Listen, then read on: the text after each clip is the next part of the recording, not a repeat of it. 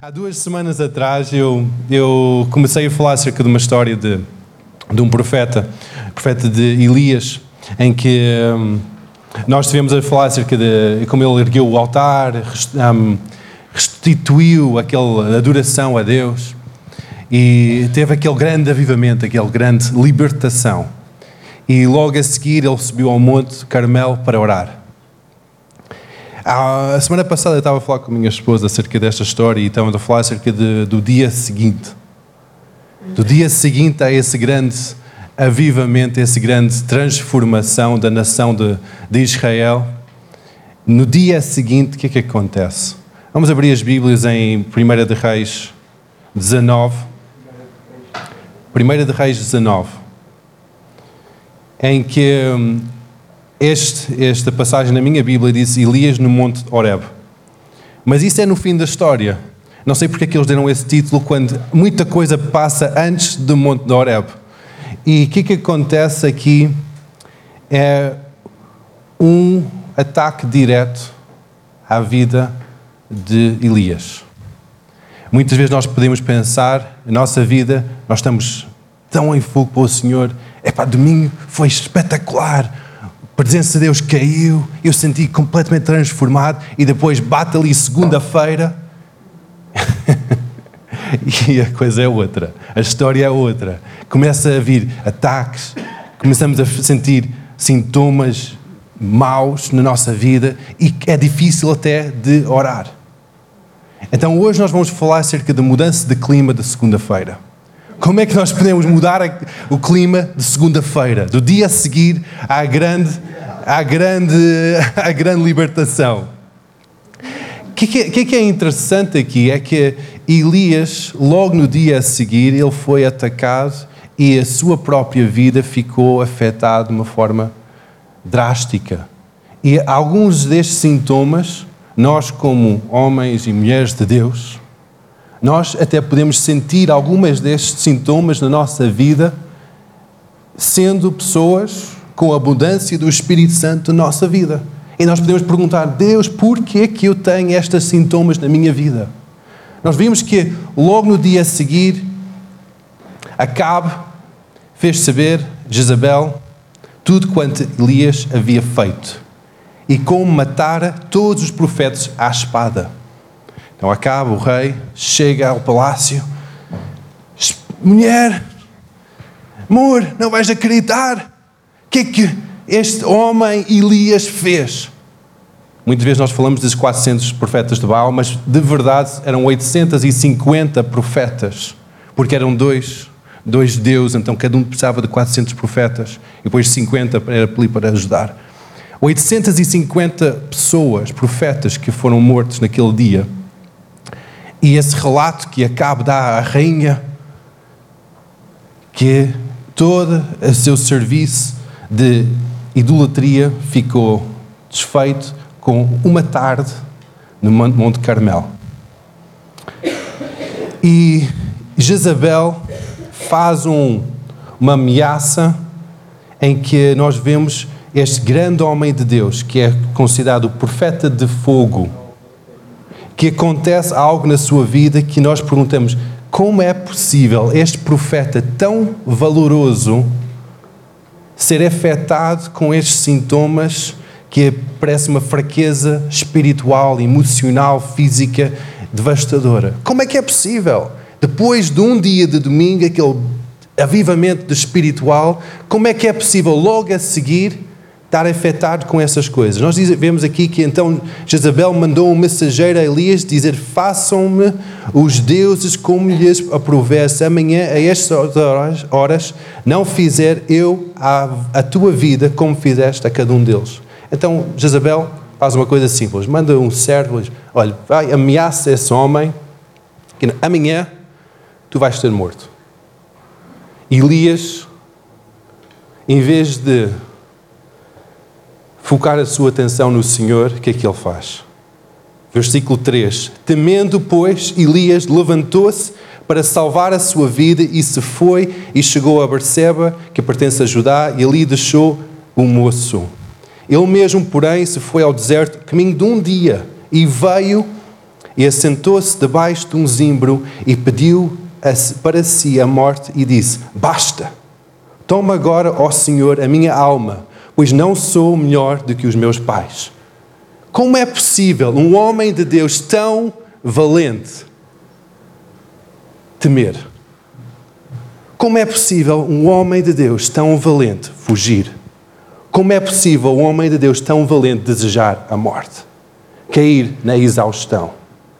Nós podemos ver há aqui algumas áreas de nossas vidas. Estou a falar para um grupo de pessoas que são homens e mulheres valentes de Deus, em que nós sentimos a presença de Deus a cativar o nosso coração. Ao domingo nós somos transformados pela Sua glória. E segunda-feira vem o medo. E segunda-feira vem o cansaço, a exaustão. Fugimos da obra do Senhor. O que, que acontece às nossas vidas? Não não há qualquer relato de pecado na vida de Elias. Ofensa ao Senhor, ele fez tudo certo. Foi ao Monte Carmel, subiu ao monte para orar, a seguir, ele não entrou em orgulho, fez exatamente o que, que Deus disse para fazer. Não havia nenhuma causa para temer. Então, o que é que nós podemos aprender nesta passagem? Isto é só uma introdução para uma outra mensagem que eu vou dar hoje de manhã. Que é que nós podemos aprender aqui é que, mesmo nós sendo homens, mulheres de Deus valentes, quando nós queremos mudar o clima de segunda-feira, é uma mudança espiritual. E vem ataques espirituais à nossa vida. E o que é que nós temos que discernir é o que é que está a vir à nossa vida. Aqui esta rainha Jezabel também aparece em Apocalipse e muitas vezes nós dizemos, ai, Jezabel é aquele grande demónio, grande espírito diabólico. Sobre elas, ela estava a operar sobre um espírito diabólico. E quando ela preferiu aquelas palavras de ameaça, o que é que seguiu com aquelas palavras? Era um ataque diabólico contra Elias. Só que Elias, sendo o homem de Deus, mesmo assim, ele não conseguiu discernir o ataque que estava a vir. E bateu ali segunda-feira e ele caiu. Caiu em depressão, em temor, em opressão, fugiu, isolou-se, mandou o seu servo ficar ali e daqui um dia eu vou ir mais fundo no deserto. Ele encostou-se debaixo do zimbre e exaustão, caiu. Tantas destas áreas são reflexos do, de ataques espirituais que vêm contra a nossa vida. Medo. Temos medo de enfrentar pessoas, de falar a verdade. Temos medo. Elias tinha medo de enfrentar Jezabel. Entrou medo no seu coração. Isso é um ataque espiritual contra a nossa vida. Em que é um ataque para manter aquele clima cerrado de opressão sobre a nossa vida Outra coisa é fugir. Temos vontade de fugir das situações? Ou temos vontade de ficar e lutar? Quando nós temos vontade de fugir das situações, homens, mulheres de Deus, temos que ter atenção, porque provavelmente está a vir um ataque contra a nossa vida. Se nós temos tendência de nos isolar não de, eu não estou a falar de, de isolar daquele sentido, eu vou isolar para buscar o Senhor. Não, mas eu vou isolar para tratar das minhas próprias feridas. Quando nós temos a tendência de nos isolar, isolar e focar para dentro, ah, eu quero as minhas coisas, eu só quero tratar de mim. Logo ali é um exemplo que o homem de Deus estás sob ataque. Mulher de Deus, tu estás sob ataque. Abre os olhos espirituais. A, clima quer ser ainda mudado, aquele céu quer manter rompido, mas cuidado, que está a vir um ataque sobre a tua vida. Quando há aquela exaustão, não consegues descansar. Exaustão. Eu lembro que há alturas na minha vida em que eu estou a, a mil com Deus, em que eu estou a fazer muita coisa e não tenho cansaço. Em outras alturas em que estou a fazer pouco ou estou a fazer o normal mas quando vem aquele ataque sobre a minha vida, eu tenho, eu tenho uma exaustão tremenda e eu não consigo descansar até. Eu tenho que ter discernimento espiritual e abrir os meus olhos. Ok, eu estou sob ataque. Eu vou renunciar isto. Eu vou vir contra esse, esse ataque espiritual sobre a minha vida. Porque a intenção de, do diabo, a intenção do nosso grande inimigo é manter a clima, aquele clima negro sobre as nossas vidas, aquela dificuldade de andar.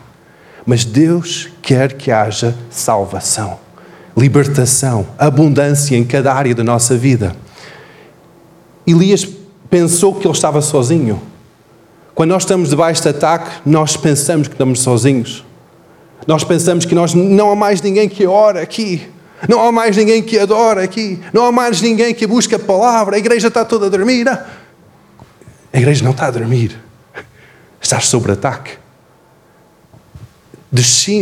Temos que discernir os tempos que nós estamos a viver. E há alturas em que o domingo vem, estamos avivados no Senhor, mas depois bate segunda-feira e vêm os ataques.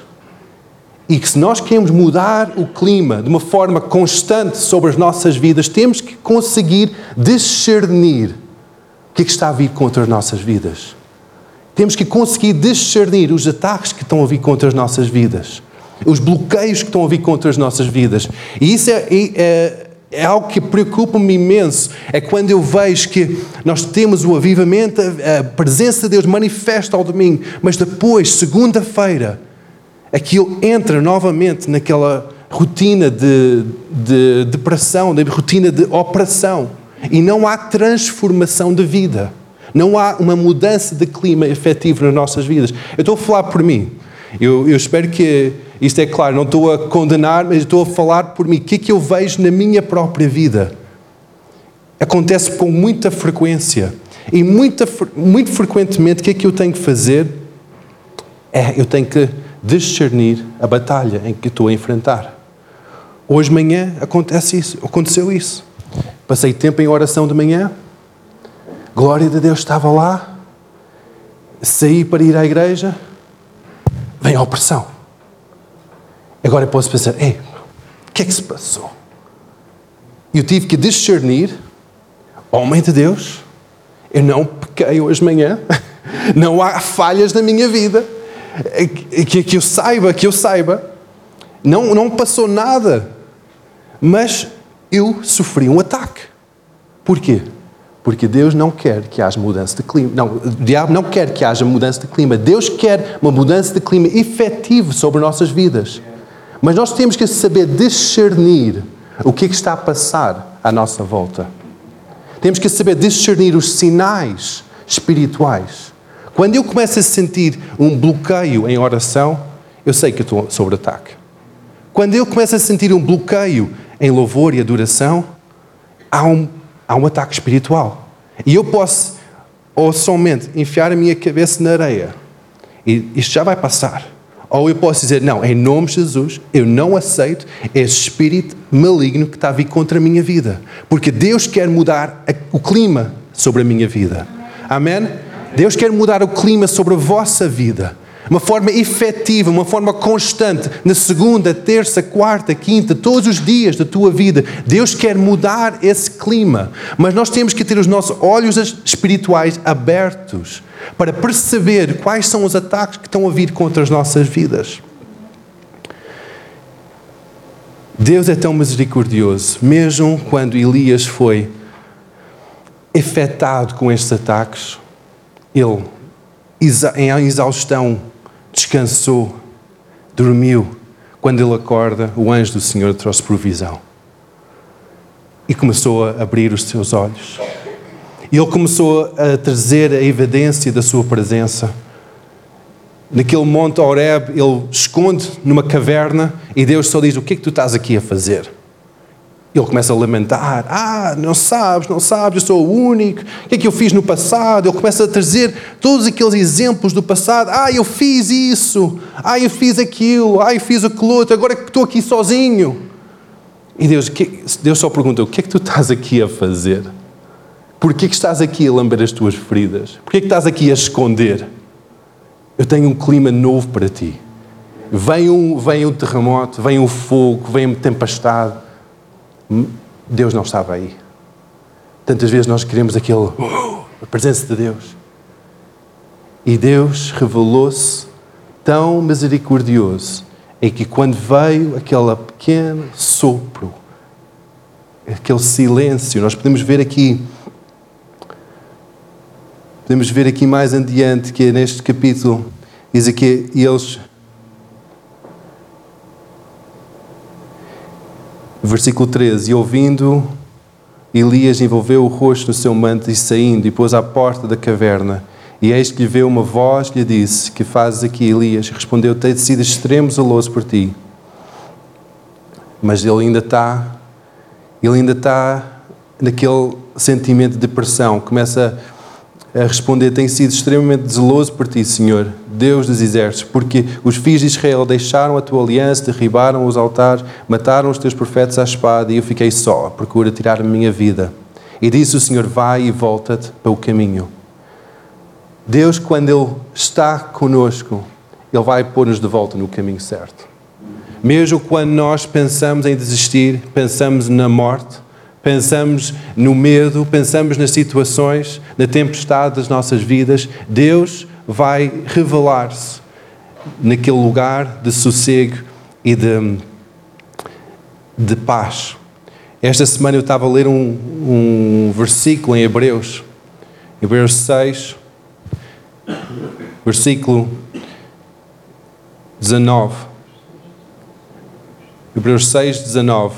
Diz que Está a falar acerca de Jesus, o grande sumo sacerdote, e diz que a qual temos como âncora da alma, segura e firme, que penetra até o interior do veio, onde Jesus, nosso precursor, entrou por nós, feito eternamente o sumo sacerdote, segundo a ordem de Melquisedeque. Aqui o, escritor de Hebreus está a falar acerca de, de, do tabernáculo, do templo, daquele lugar mais íntimo, mais escondido, em que ninguém tinha acesso, além do sumo sacerdote, uma vez por ano, de entrar atrás daquela cortina grossa do veio.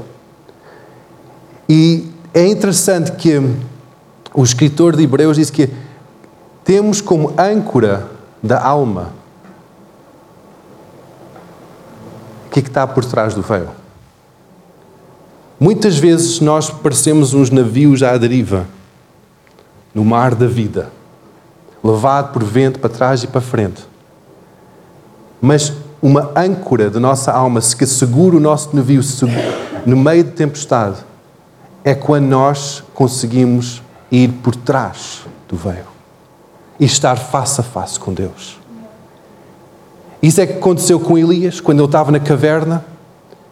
Deus se apresentou no lugar secreto apresentou-se no meio daquele, daquele sossego, da paz.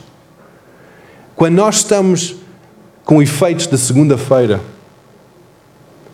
nós temos não somente discernir o que é que está a passar, mas temos que correr para trás do véu.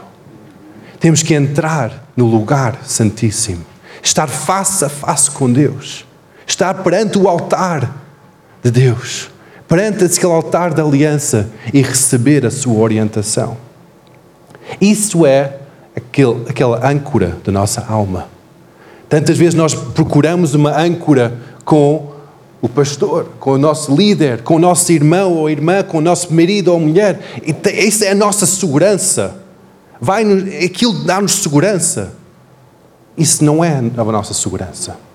Aquelas pessoas vão falhar. Aquelas pessoas têm falhas. A única âncora da tua alma são os teus momentos com o Senhor. Que são os momentos que tu passas um a um, face a face, em que tu estás a, falar com Deus.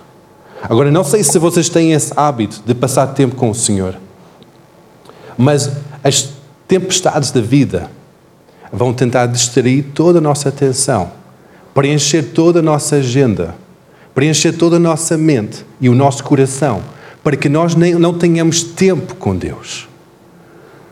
Quanto mais nós passamos tempo com o Senhor, mais que nós somos ancorados, seguros nele, mais que aquele efeito da segunda-feira não vai vir contra a nossa vida, não vai prevalecer.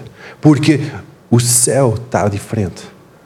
O clima está diferente. E nós conseguimos discernir o que é que está a passar. Está a vir um ataque sobre a nossa vida, corremos para o Senhor. Resistimos ao diabo e ele foge de nós. São promessas que nós temos na palavra, mas isso tem que sair de, deste livro e passar por o nosso coração. Isso é a grande diferença entre a velha aliança e a nova aliança, em que a velha aliança era um, era um, um sistema de leis e ordenanças escritas em papel, dado de homem para homem. E a nova aliança é uma aliança dada por próprio Deus às nossas vidas escrito no nosso coração que é uma transformação da nossa vida. Tantas vezes nós queremos somente o agradar ao Senhor por cumprir as ordenanças e não cumprimos o relacionamento. Não cumprimos aquele passar de tempo com sentar ao colo e ouvir a sua palavra. Ouvir cada palavra que ele tem para nos dizer. Jesus teve muitas pessoas à sua volta teve grandes multidões à sua volta, teve pessoas que ele amava muito, pessoas que ele investia muito tempo, mas no livro de Lucas fala acerca de uma história de algumas pessoas que Jesus amava, eram amigos próximos de Jesus. Eram pessoas que moravam perto de Jerusalém, e ele passava tempo com essas pessoas. Era Lázaro, Marta e Maria. E eu acredito que Jesus frequentemente, quando ia a Jerusalém, parava lá e passava alguns dias com seus amigos. Com o seu amigo Lázaro, com a amiga Marta e Maria. Em Lucas 10 fala-nos do relato que ele estava sentado na sala com na sala de Lázaro. Em que diz assim em Lucas 10, 38. E aconteceu que indo eles de caminho, entrou numa aldeia e certa mulher, nome Marta, recebeu em sua casa e tinha esta uma irmã chamada Maria, a qual, assentando-se também aos pés de Jesus, ouvia a sua palavra. Marta, porém, andava distraída em muitos serviços e, aproximando-se, disse: Senhor, não te importas com a minha irmã que me deixa servir só? E disse depois que me ajuda. E respondendo Jesus, disse a Marta: Marta, Marta, estás ansiosa e fatigada com muitas coisas, mas uma só é necessária, e a Maria escolheu a boa parte, a qual não lhe será tirada. Isto é uma história acerca de, talvez, acerca das nossas vidas talvez é um reflexo de, do nosso coração, do nosso serviço, do que é que nós estamos a fazer. Maria sentou-se aos pés de Jesus. Imagina Jesus na sala de estar, sentado, depois de uma caminhada, sentou-se para descansar na casa dos seus amigos. E Maria senta-se ao seu lado, aos seus pés, só para ouvir só para estar. Marta, como qualquer dona de casa, estressada, tem que pôr isto tudo em ordem. Epá, Jesus apareceu do nada, nem tinha telemóveis para avisar. Jesus apareceu aqui do nada, de surpresa. Agora como é que eu vou fazer? Isto está tudo. Eu tenho que fazer jantar, tenho que preparar isto, tenho que arrumar os bibelôs, tenho que isto está tudo um caos. E a Marta, fatigada, eu vou tem que fazer isto, tem que pôr isto em ordem. O mestre está aqui, o rabi está aqui, nosso amigo está aqui para nos visitar. E estava estressada, como tantos de nós. Vamos, vamos analisar algumas destas palavras no original para talvez conseguirmos ter alguma revelação de, de, profundidade destas palavras para a nossa vida. A primeira palavra que eu quero analisar no original é distraída. Em versículo 40 diz que, porém, andava distraída com muitos serviços. Distraída no original é principal, que quer dizer subcarregado e andar em círculos, em rodas. Sem rumo, sem direção, subcarregada. Isso era o que estava a acontecer com a Marta. Como é que é a nossa vida? nós estamos subcarregados, parece que andamos em roda, parece que não estamos a fazer nada de jeito, não estamos a seguir um rumo na vida. É um sintoma de, de Marta. Pouco mais em frente, diz assim: em muitos serviços, aproximando-se, disse: Senhor, não te importas com minha mãe que deixa de servir só. Esta palavra serviço e servir só é, é a palavra que no original é diaconia, que, é, que nós usamos para diáconos, que outra palavra é ministério, ministros, em que a Marta estava ocupada com o ministério. Tinha muitos ministérios, tinha muita ação, mas esqueceu-se da intimidade com Jesus estava distraída com as ações. As ações e o ministério não é negativo de todo. É necessário, faz parte do avanço do reino aqui na terra. Mas a prioridade, a boa parte que Jesus aqui fala é acerca da intimidade com Ele. A intimidade tem que ser a âncora da nossa alma. Tudo tem que partir daquele lugar de intimidade. Quando nós vimos que o nosso diaconato, nosso ministério começa a subcarregar-nos e nós não conseguimos ter tempo com o Mestre, nós temos que dizer: Ok, eu não consigo parar este comboio, mas talvez consiga acordar um pouco mais cedo. Não, mas talvez até consiga fazer uma pausa nesta área para buscar mais Deus. E muitas vezes nós temos que ter essa coragem para fazer isso para as pessoas que não têm o ministério que trabalha na igreja, muitas vezes é o nosso a fazer do dia a dia. Tomar conta, fazer isto, fazer aquilo outro. Nós não podemos deixar de tomar conta dos nossos filhos, das nossas responsabilidades, mas temos que priorizar a nossa vida. Temos que colocar Jesus no centro. Muitas vezes isso requer abdicar, talvez, de algumas coisas que dão-nos mais prazer, como dormir, como ver um bom filme, como fazer coisas que dá-nos prazer para buscar ao Senhor, porque isso tem que ser a nossa prioridade. Quando nós temos isso como prioridade na nossa vida, é uma âncora da nossa alma. Venha o que vier, venha o que vier, nós somos seguros. Nós temos a nossa vida fundada no Senhor. Por isso que é muito importante, nós aprendemos com a, com a Marta e com a Maria, como nós podemos ter uma mudança de clima nas nossas vidas. Diz aqui mais em diante: Diz-lhe, pois, que me ajude. E respondendo Jesus, disse-lhe: Marta, Marta, estás ansiosa e afadigada com muitas coisas. Ansiosa, a palavra é meríssimas, que é dizer, quer dizer dividida no, no original, no grego, diz ameríssimas, que é, é quer dizer dividida. Ansiosa é dividida. Tem o seu coração dividido com muitas coisas. Não tem um coração, um foco só.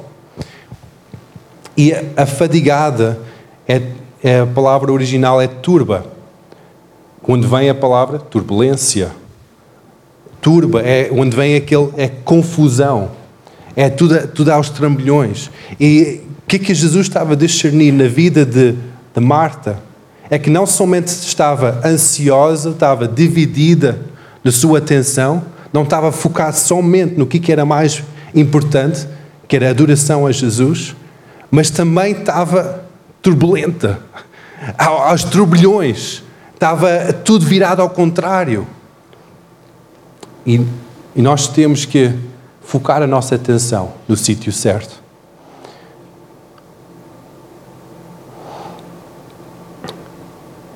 E muitas vezes este, esta perder o foco, esta distração, vem de uma forma tão sorrateira, tão um, passa despercebido.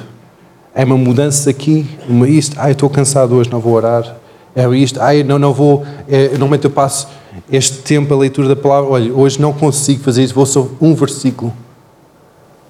E Deus sabe, Deus entende. São as pequenas coisas, pequenas coisas que nós negociamos com a nossa carne e depois a nossa atenção fica dividida. nossa atenção fica turbulenta, nossa vida fica confusa. Por quê? Porque nós tiramos o nosso foco no que, é mais importante e depois começamos a ficar subcarregados.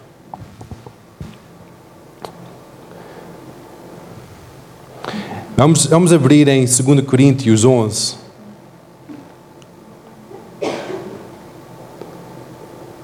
Versículo 2 e 3. Diz: Porque estou zeloso de vós com o zelo de Deus, porque vos tenho preparado para vos apresentar como uma virgem pura a um marido, a saber, a Cristo. Mas temo que, assim como a serpente enganou Eva com a sua astúcia, assim também sejam alguma sorte corrompidos os vossos sentidos e se apartam da simplicidade que há em Cristo.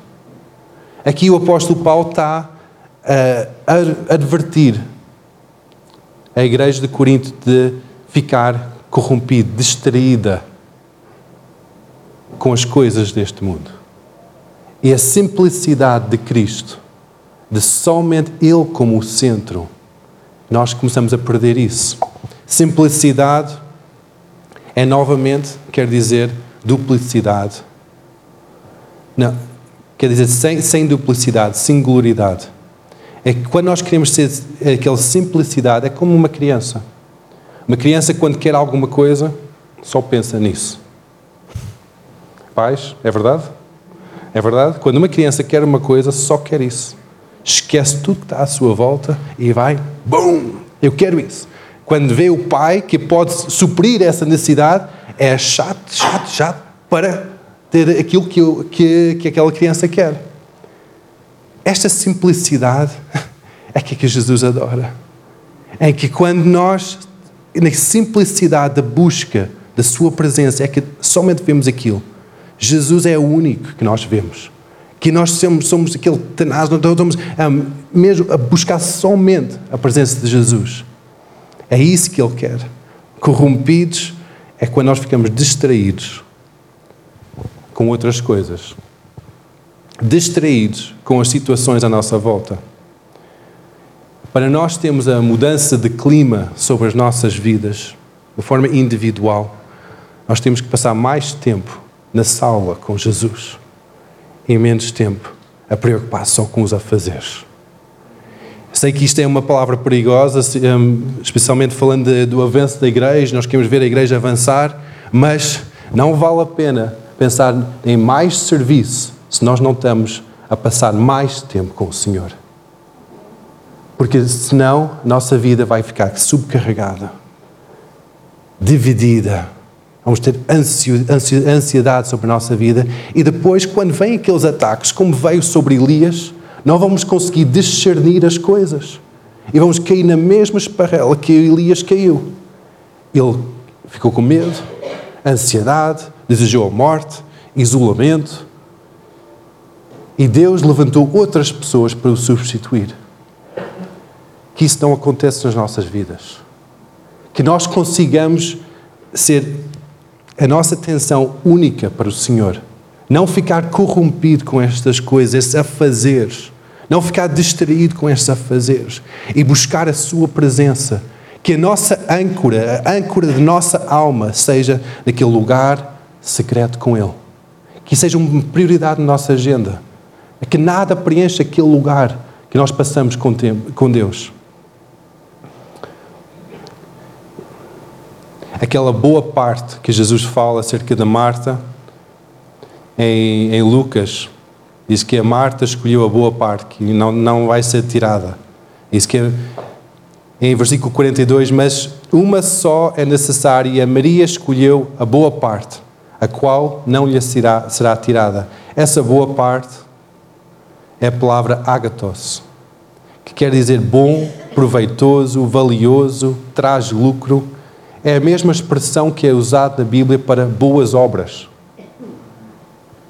Muitas vezes nós pomos boas obras com o nosso serviço, do nosso braço, a nossa inteligência, a nossa dedicação.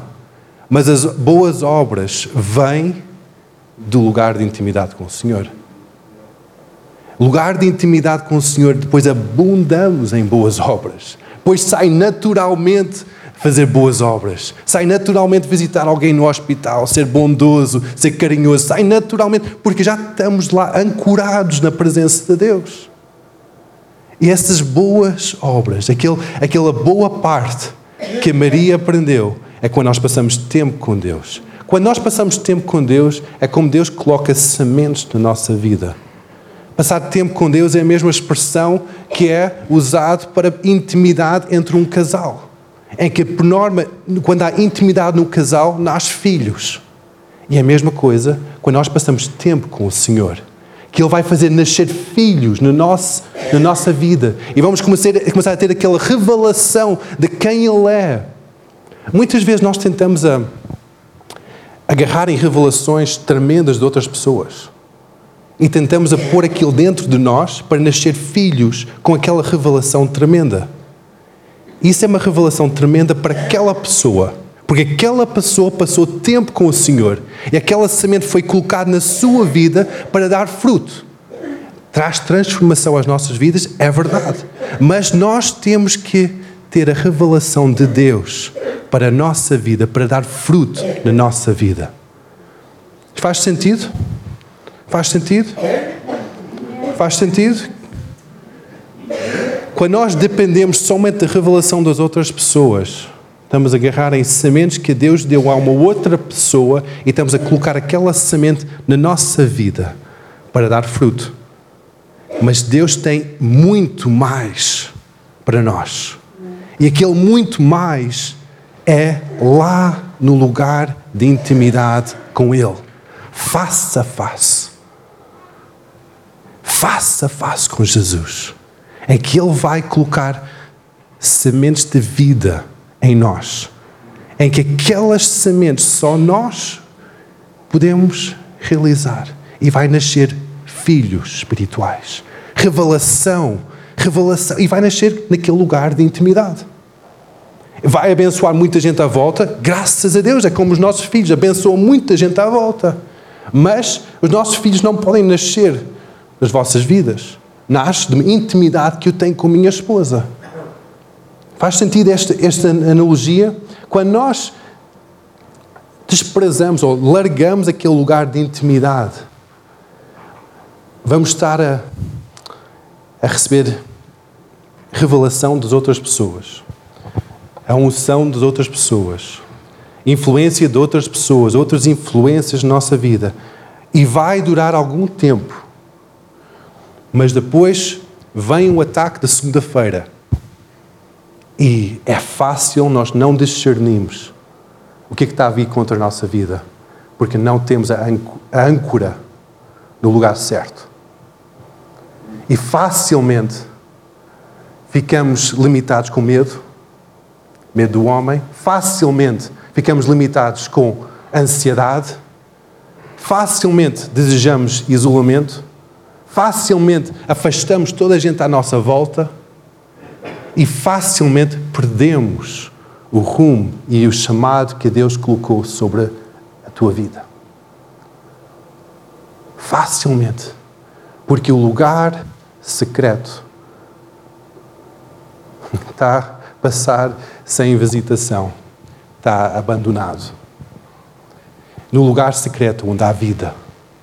No lugar secreto é onde há mudança de clima, transformação uma conferência é ótimo, igreja é ótimo, a nossa fé fica, fica fortalecida no Senhor. Vemos mais pessoas que têm a mesma crença. Nós recebemos o poder de Deus porque é na comunhão há a manifestação do poder de Deus. Mas nunca, nunca substitui o lugar secreto.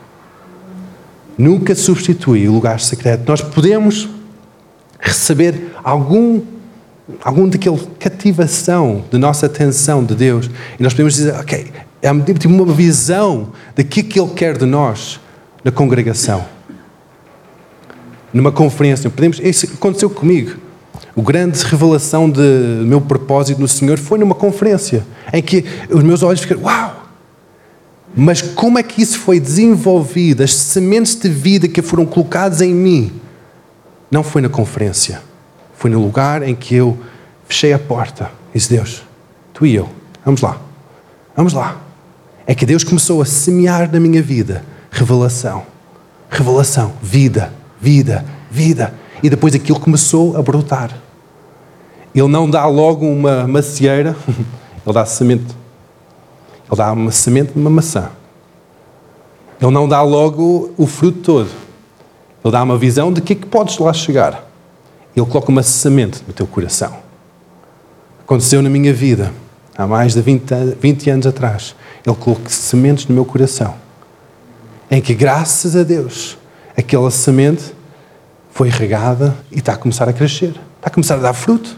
Graças a Deus. Mas nunca podemos esquecer do lugar de intimidade com o Senhor. Aquela boa parte. E logo ali vamos sentir completamente que a nossa, com a nossa vida transformada, clima da nossa vida transformada. Tantas vezes nós ficamos confortáveis com manifestação do Espírito. Nós temos, graças a Deus, Deus tem nos abençoado com músicos, com adoradores, tanto em voz e em canto, em voz e em música, espetacular. É que nós somos abençoados pelo Senhor. E nós estamos tão gratos como igreja de todo, todo o serviço, horas de ensaio, horas. E, mas é tão fácil, tendo um louvor tremendo, de banalizarmos isso. Eu lembro quando eu, quando eu viajava, eu tive, um, tive, um, tive uma experiência de que eu fui para um. Acho, era, era no Dubai, que é perto de, daquele centro comercial maior do mundo. Tem umas fontes luminosas que é a partir das nove ou oito, meia e meia hora, tem um espetáculo enorme nas fontes. Eu lembro a primeira vez que eu vi aquele espetáculo. Uau! Isto é, isto é muito giro! Eh, com música, com luz e as fontes luminosas a fazer uma dança com a água. Isso era espetacular.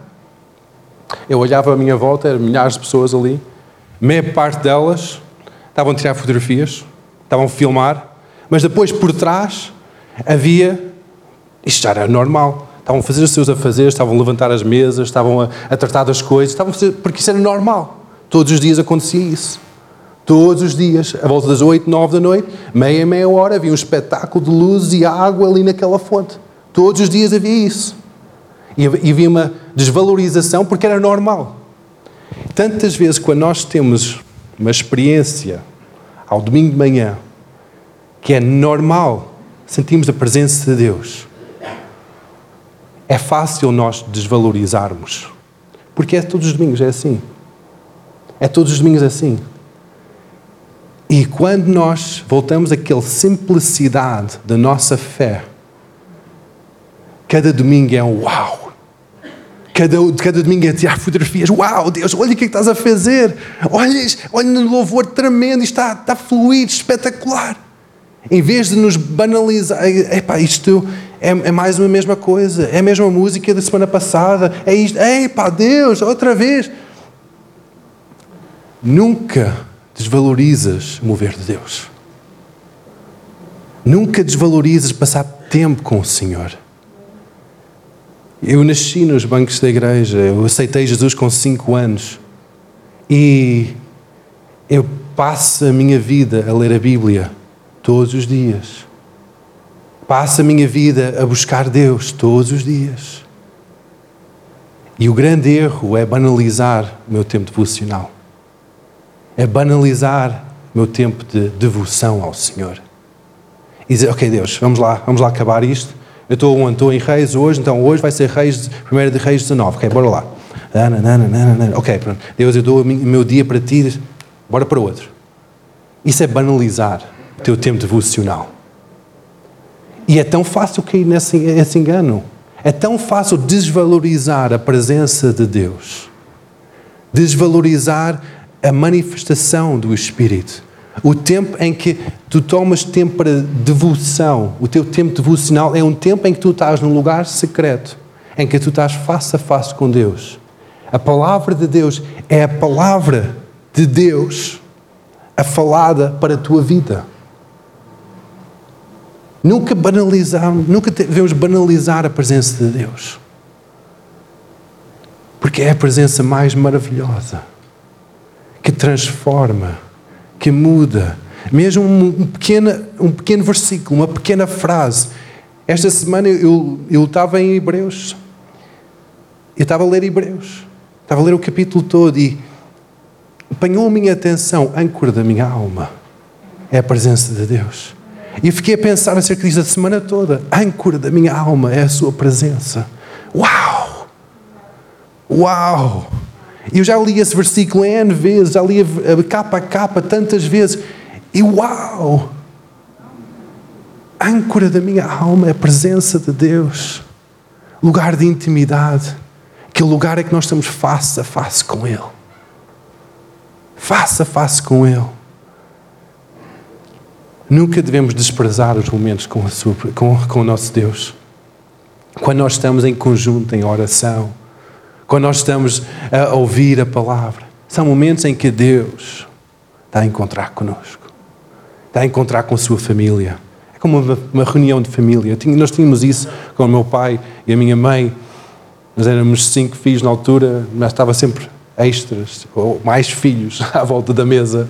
E domingo à noite era aquele reunião de família. Nós tínhamos a expressão que era um pau-au, que é uma, é uma expressão índia de reunião de família. E nós tínhamos aquele, aquele domingo à noite. Ninguém planeia nada para domingo à noite, porque é um tempo de reunião de família. Isto aqui que estamos a fazer, congregar, juntar, é reunião de família. E essa valorização desse, deste momento em que nós estamos a viver, partilhar a nossa fé, que é que Deus revela à minha vida, à tua vida, é tremendo. Obrigado, Ruth. Hoje de manhã, o que é que Deus revelou a ti? Tu partilhaste com todos nós através de louvor e adoração. Tremendo. Porque isto é, isto é família.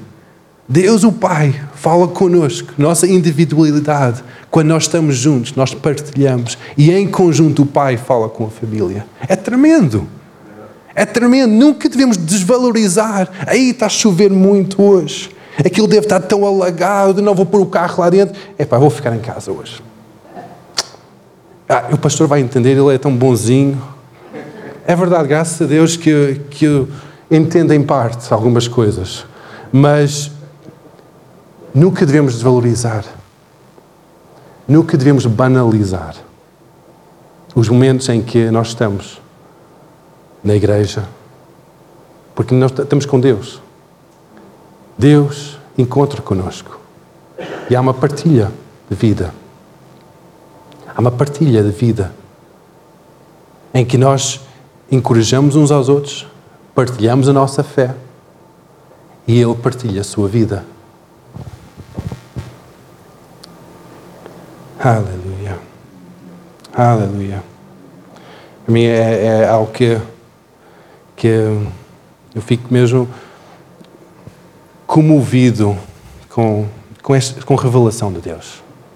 Não sei se acontece convosco, como acontece comigo, mas com, com as palavras de Deus, com imagens que Ele dá, com visões, com partilhar de vida em conjunto convosco, é tremendo. É tremendo. E isto é mudança de clima.